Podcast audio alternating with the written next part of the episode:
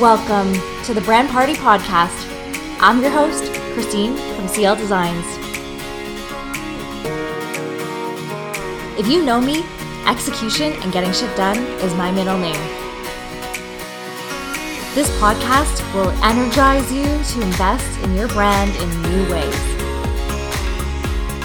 Join me for tips, insights, and actions you can take to make your brand a priority in your business.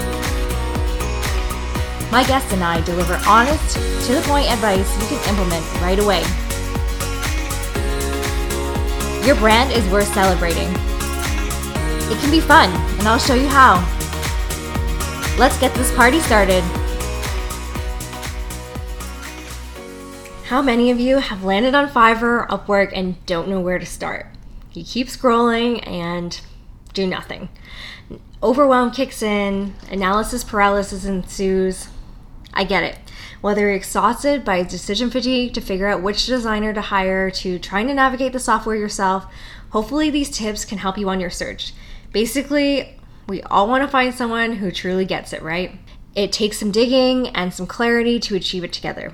Here on this 5 Minute Monday, here are my 5 tips to consider when working with your next designer.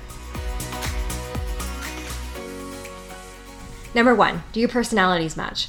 More and more each day, teams are growing with the person in mind. That person you hire needs to mesh well with your core values, work ethic, and synergy with you and the rest of your growing team. Definitely keep in mind what their relevant experience is as it will reduce the learning curve. But consider the person behind the screen equally. Book a quick Zoom call and see if you're a good fit. Number two, have clear expectations set. There's nothing more frustrating than not knowing what's going on with your project.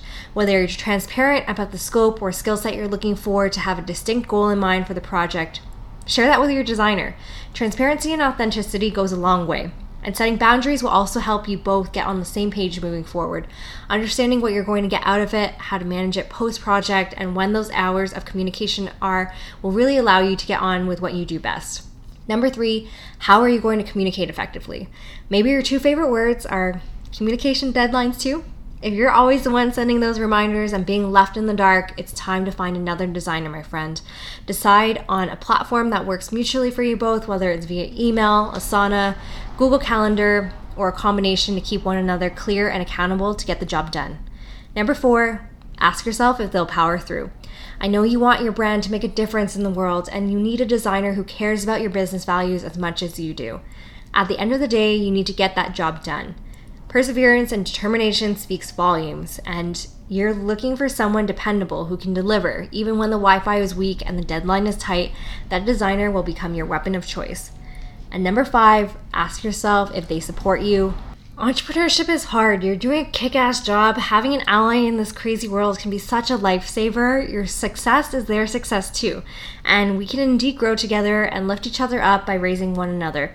So, you want to find someone who can show the world exactly who you truly are without having to deal with a big agency who treats you like a number or a freelancer you met online that doesn't understand what it's like to run their own business and face the challenges like you and I do. Good luck on your search for success, my friend. Here are the five tips to consider when working with your next designer. One, if your personalities match. Two, if you have clear expectations set. Three, if you understand how you're going to communicate effectively. Number four, ask yourself if they're going to power through. And five, if they're going to support you. Enjoy the brand party? Leave a rating and review to share the fun we've had. Until next time.